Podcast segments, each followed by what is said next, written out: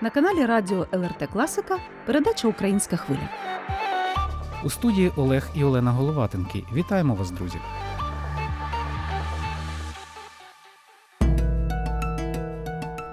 Коли українська волонтерка, голова благодійного фонду Бон Ореста Брід, чергово приїжджає до Литви, це добрий знак. Він означає, що невдовзі буде закрита гостра потреба на фронті або надана допомога Україні в тилу. 20 червня журналіст видання Українська Правда Михайло Ткач оголосив великий збір Майбах за донат, поставивши за мету зібрати 30 мільйонів гривень. Ці гроші підуть на закупівлю 50 антидронових систем. А в якості призу за участь в зборі між благодійниками розіграють приз автомобіль Майбах, який за відгуками в інтернеті самих же донаторів швидше за все також потім продадуть задля допомоги військовим. Ці антидронові системи виробляються в Литві, а ефективно розпорядитися зібраними коштами та закупити обладнання ініціатор збору Михайло Ткач довірив благодійному фонду Бон. Його керівниця Ореста Брід сьогодні у нашій студії. Насправді, щоразу, коли я приїжджаю з візитом до Литви, для мене велика честь, тому що, на жаль, лютий я зустріла саме в Литві. Я якраз відвідала Вільнюс для того, щоб зареєструвати тут благодійний фонд український. Це лютий 22-го року. Так. І, на жаль, повномасштабне вторгнення сталося саме в цей період.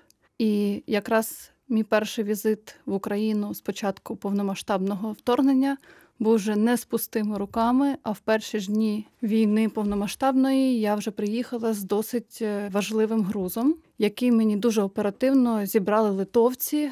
Тому числі поліція Литви адресно передала досить важливий вантаж для поліції України, яка теж була в скрутному становищі на той момент. І з тих пір постійно дуже ефективна взаємодія саме Литви і України в боротьбі проти Росії в рамках, в тому числі нашого фонду, досі має місце. І для мене щоразу велика честь саме в Литві організувати першу нашу виставку трофеїв та фоторобіт з передової. Саме до Литви приїхати під час саміту, де вирішуються історичні події. І насправді я, не дивлячись на те, що така велика відстань між нашими країнами і між нами також межує агресор. Я хочу сказати про надзвичайну спорідненість як ментально, так ідеологічно та культурно.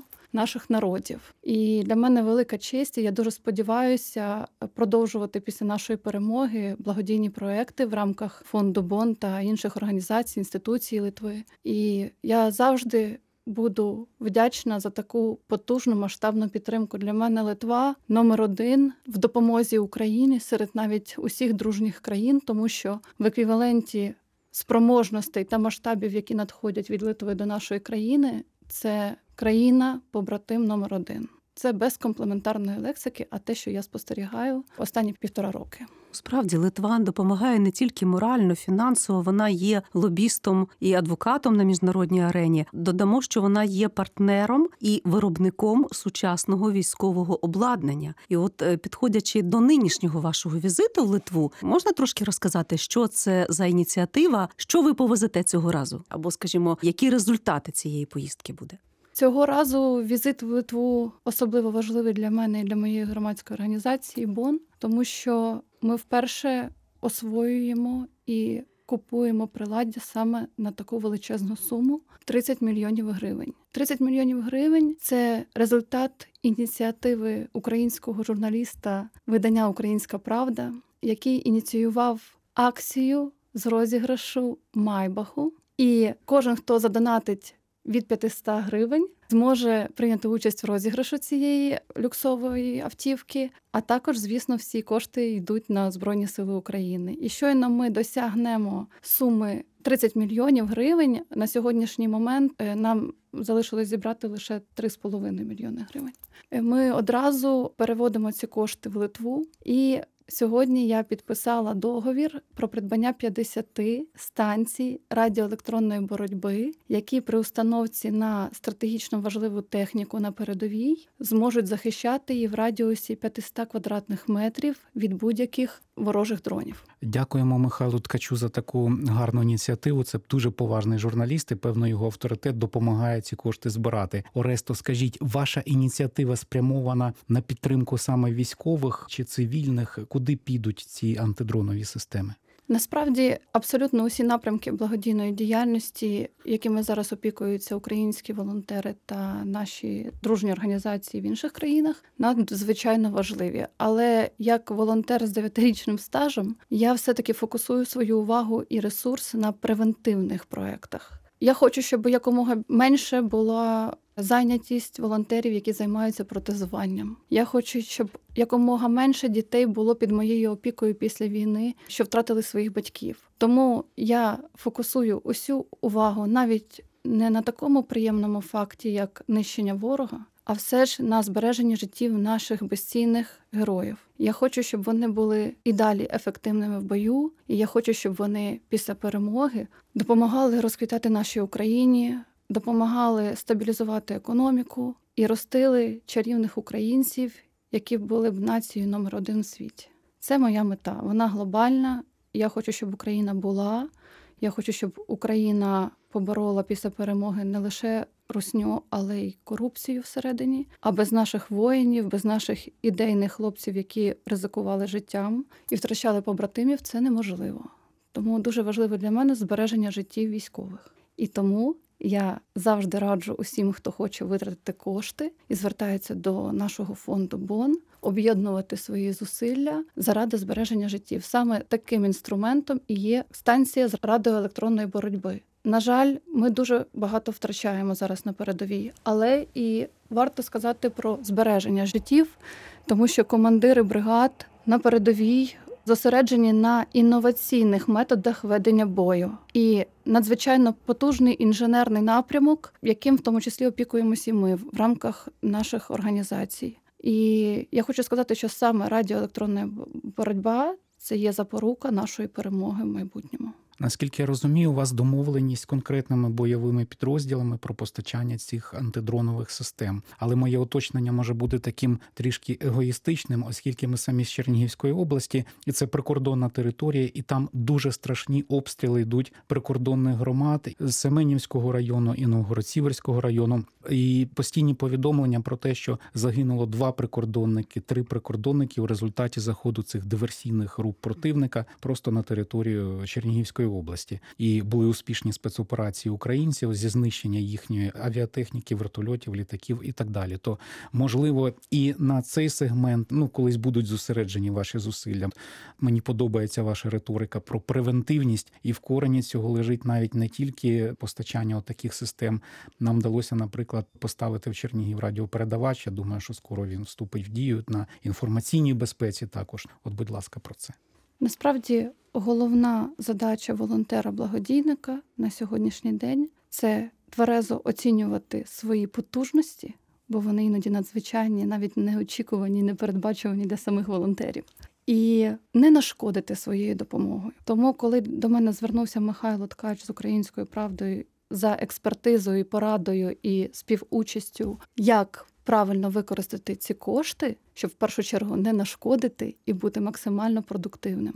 І звісно, я зробила зріз потреб по передовій, тому що я регулярно відвідую саму першу лінію фронту. Але й дуже важливо розглянути цю ситуацію з різних ракурсів. Тому я звернулася до Генерального штабу наших збройних сил, до департаменту кібербезпеки та радіоелектронної боротьби. І саме за їх порадою і під їх опікою ми правильно розподілили ще до факту придбання по бойовим підрозділам на першій лінії на передовій ці системи. Але чим ми керувались? Звісно. Немає такого масштабного постачання, як зараз буде вперше саме цих систем нашим фондом. Але у них вже є рушниці, які борються з дронами. В них вже є окопні реби, реби Буковель чудового виробництва вітчизняного, які теж мали честь придбати нашим фондом минулого року. Тому деякі бригади вони вже мають у використанні певні радіоелектронні засоби боротьби. Тому ми постарались цього разу перекрити дійсно ті підрозділи. які найменше забезпечені, в тому числі підрозділи територіальної оборони, які знаходяться на першій лінії в активних боях. Не потрібно недооцінювати усі підрозділи бойові. Зараз дуже багато чуток ходить про те, що тероборона сидить в тилу. Це неправда. Тероборона інтегрована в бойові бригади, і як одна сила потужна збройними силами України. Вони їм підпорядковані, боронять нашу державу, наші кордони, і нам є ким пишатися. Тому серед тероборони, в тому числі 17 одиниць станцій серед 50 підуть саме їх підрозділам. Дякую, Ресто, за ваші зусилля. Я розумію, що і ваш фонд, і Михайло Ткач це такі самодостатні потужні особистості. А тут в Литві ми знаємо, що є багато ініціатив подібних волонтерських. Наприклад, Андрю Стапіна, свідомий тим, що передав два байрактари в Україну. Він зараз знов оголосив ініціативу, і вона якраз стосується антидронових систем. Також у вас не було думок об'єднати ці зусилля, оскільки ну в Литві дуже сильний такий інститут репутації репутації, і вже ті, кому довіряють, з ними якось легше мати справу і робити спільну справу заради результату. Дякую за запитання. Насправді, БОН це назва абревіатури Української благодійної об'єднання нації. Ви, як українці, знаєте, це не найкраща наш, наша риса об'єднуватись. Але ми, як ніхто, об'єднуємось, коли в нас біда. І, на жаль, сьогодні в країні у нас біда. І, звісно, не дивлячись ні на які політичні вподобання, релігійні вподобання, ми об'єднуємо зусилля саме там, де вони потрібні. Якщо організація, активісти справляються без нас, ми не намагаємось з ними об'єднати зусилля, тому що вони, в принципі, ефективні і без нас. Звісно, якщо потрібна порада, кваліфіковані юристи чи бухгалтери, якщо волонтери початківці, і їм дійсно потрібно їх направити свої зусилля правильно, професійно користуючись нашим дев'ятирічним досвідом, в нас для цього з минулого року діє на базі фонду хаб волонтерський, де ми приймаємо іноземних журналістів, іноземних волонтерів, українських вітчизняних волонтерів, які тільки початківці, їм потрібна порада. Треба розуміти, що благодійне законодавство в Україні воно дуже динамічне, багато змін вноситься, в тому числі і лояльних правок для того, щоб не деморалізувати волонтерів і війти в їх положення, особливо в перші тижні війни. Тому ми надаємо допомогу абсолютно усім, хто звертається, особливо колегам, саме кваліфіковано. В нашому фонді понад 15 адвокатів, 30 юристів різних напрямків, які обробляють заявки як військових, так і волонтерів, в тому числі. Ну, я гадаю, настав час познайомити все таки слухачів ближче діяльністю вашого фонду і сказати, що за 9 років російсько-українська війна породила багато волонтерських і благодійних ініціатив. Як створився ваш фонд? Яка ваша команда?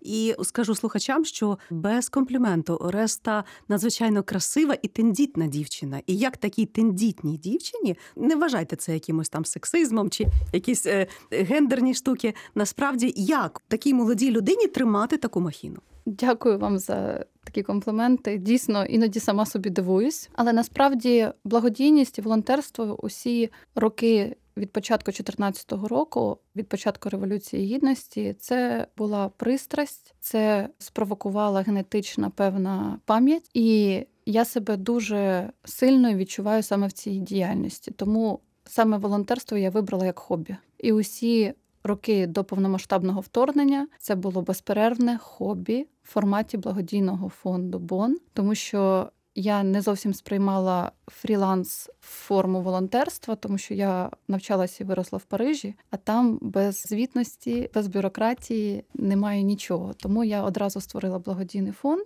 І інколи зовсім маленьку звітність подавала. Інколи були цікаві великі масштабні проекти. Не було потреби до лютого 22-го року формувати велику команду, тому що ми волонтери дуже всі дружні. Ми один одному допомагаємо в будь-яких регіонах України та за кордоном. Але з лютого в мене з'явилась потреба і відкрити великий офіс, за що велика вдячність е, і моїм друзям, які весь час мене підтримували ці роки, і в тому числі UACC, організація, яка видала нам перший наш грант, і потім, щоб трошки продовжити нашу діяльність на інституційні потреби, виділили і другий грант. І саме завдяки ним, в тому числі, ми змогли гарно відзвітувати за перший рік повномасштабної війни і навіть презентували свій звіт на саміті в Вашингтоні. на саміті громадських організацій. Ось для мене це велика честь. Для мене це визнання з точки зору професіоналізму, в тому числі. І я сторонник того, щоб, можливо, не в величезних масштабах була співпраця, але дуже якісна і на довгі роки, тому що всі наші напрямки вони на довгу дистанцію. Нам ще дуже багато роботи і проєктів потрібно буде зробити після перемоги.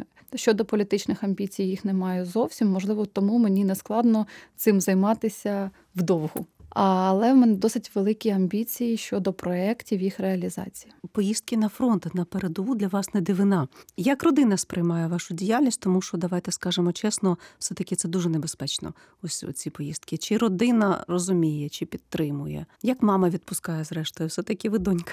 Ну, ми всі однієї крові, а основною такою потужною силою, яка саме наштовхнула мене на активну громадську діяльність, не дивлячись на те, що я навчалась і жила в Парижі в той момент, була саме генетична пам'ять. Ми всі козацького роду.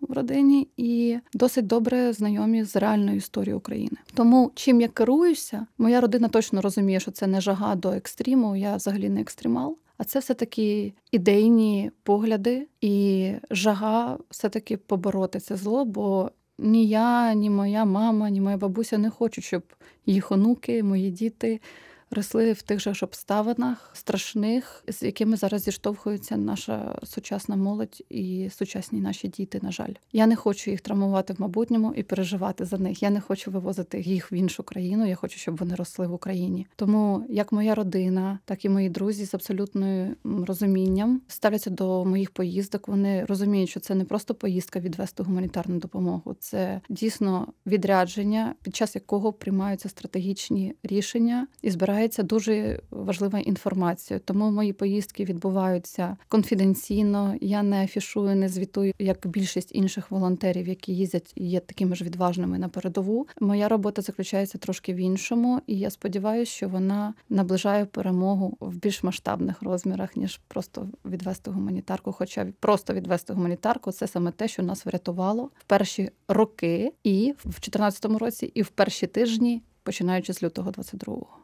Мені здалося, чи це просто була така адаптація до розмови в студії, що коли ви говорили про дітей, які втратили батьків на війні, про людей, які стали і отримали важку форму інвалідності, тобто наші воїни, у вас все таки задрижав голос. Де рецепт вашої такої моральної товстошкірості, тому що постійно роками напряму стикатися з бідою, з трагедією, фактично, ну для цього треба емоційні сили. Погодьтеся.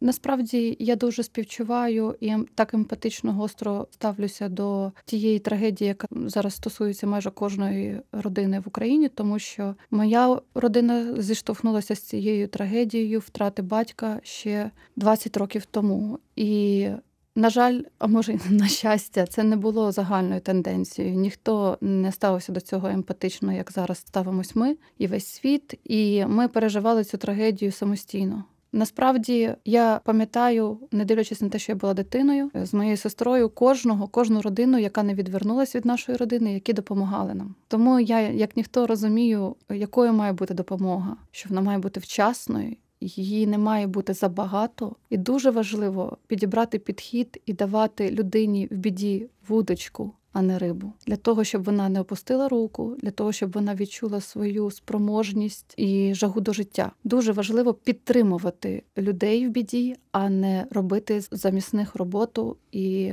таким чином ослаблювати їх. Тому я розумію, як важливо не нашкодити благодійною допомогою. Також за 9 років волонтерської діяльності в бекграунді нашого фонду є і реабілітаційні програми для трьохсотих для людей з страченими кінцівками та на протезах. І насправді фонд в Литві. Який я створила на початку минулого року, і яким зараз опікується литовка Дайва Баронєне. Для мене велика честь, що саме ми користуємось довірою литовців, і вони готові під свою відповідальність брати українську організацію, тому що в майбутньому ми плануємо започаткувати проекти з реабілітації дітей в Литві Ви знаєте, що дуже велика проблема мінувань території України, а я не хочу, щоб наші діти не знали дитинства такого, як знали ми. Тому я дуже сподіваюся, і ми працюємо з Даєвою зараз над тим, щоб е, вивозити наших діток протягом наступних п'яти, семи, десяти років, скільки знадобиться, і, по-перше, об'єднувати наші народи,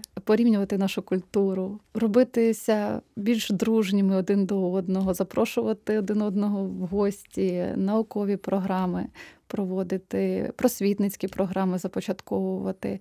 Тим більше, що навіть партизанська культура вона дуже дуже схожа з нашою, і місцевість дуже схожа з нашою, також і гори, і ліси. Тому я дуже рада, що дуже багато пропозицій від литовців щодо підтримки в цій програмі саме для дітей України, не лише тих, хто втратили батьків, а і тих, хто реально заслуговує на дитинство, таким як воно має бути. І звісно. Дуже великі програми зараз вже є, і я сподіваюся, будуть, де ми також будемо приймати участь це з реабілітації наших військовослужбовців. Бо клімат, спокійні умови це саме те, що потрібно зараз кожному українцю, особливо травмованому. І я переконую кожного, що дуже багато роботи буде після перемоги, і ми будемо пам'ятати кожного, хто нам допомагав під час активної фази війни, і усіляко будемо намагатися співпрацювати разом і далі після перемоги. Оресто, наскільки я розумію, ви сказали про реабілітацію, про розмінування. Це є візія роботи вашої організації після перемоги, так? Основна функція наших організацій це експертиза і координація.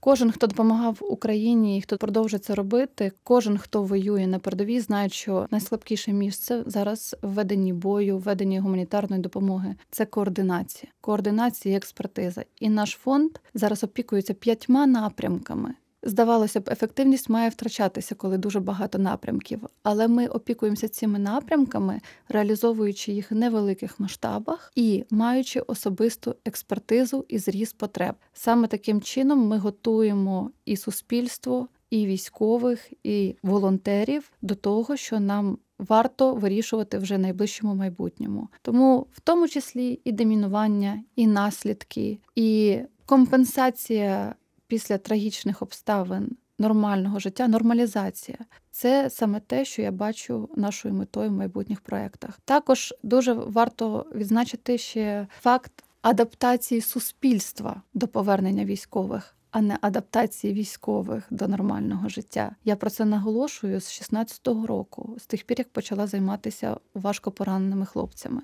Суспільство не готове до цивілізованого життя, а не військові, тому що нормальне, правильне життя вони пізнали на війні. А ось ми, на жаль, маємо трошки атрофоване сприйняття реальності, і в деяких індивідумів досі все ще не так однозначно. Ви сказали дуже правильні речі про адаптацію суспільства, і ми можемо спостерігати, як е, достойні люди, в принципі, одне з одним, ну як то кажуть, на ножах через соцмережі. Як подолати оцей момент, от навіть зараз, не чекаючи закінчення війни?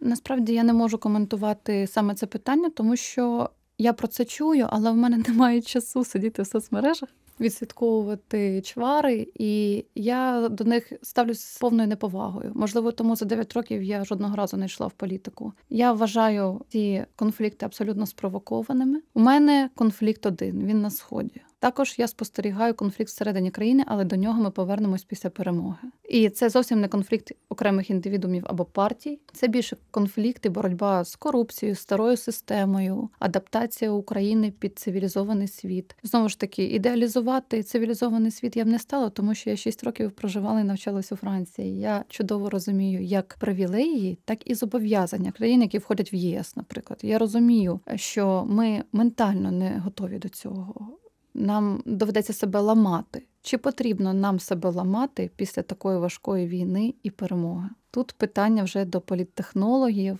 тут питання до українців, а вони матимуть право на вибір. І я думаю, що їх всесвіт перевернеться ще не один раз після перемоги. Дуже важкі часи на нас очікують після перемоги, і дуже важкі часи протягом декількох років. Тому я більше себе морально готую до них, аніж до якихось політичних непорозумінь. Волонтерство це забіг марафонський на довгу дистанцію, і такі поняття, як втома, вигорання для багатьох волонтерів набули реального і часто особистого значення. Як вам вдається цього уникати?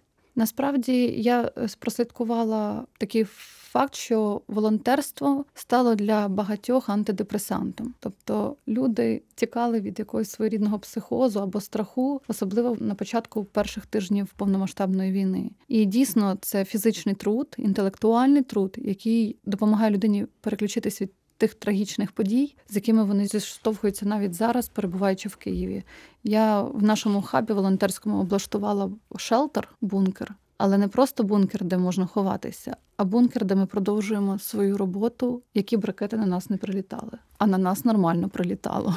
Тому я просто намагаюсь дати людям зорієнтувати їх, де вони можуть бути корисними. Якщо я бачу, що вони вигорають, з нашою командою працюють психологи, які моніторять, чи це вигорання, чи це інший подразник, да, зовнішній. Звісно, я не дозволяю волонтерам і собі зловживати їх станом психічним, психологічним, так і нагружати їх роботою. Я всім кажу на початку, що вам волонтерство має бути в радість, воно вас має надихати і не шкодити вашій роботі. Тому що якщо людина називає себе волонтером, це абсолютно безоплатна історія. У мене в фонді є спеціальні працівники, найняті на роботу. У мене біля семи людей. Так, вже сім людей. У мене офіційно працевлаштовані повністю. Також на аутсорс в форматі ФОПів у нас біля 15 людей. Це все можливо завдяки тому, що USCC знову ж таки дав нам грант на інституційні потреби, і ми зараз активно шукаємо нових грантодавців, б давав саме допомогу на інституційні потреби, тому що брати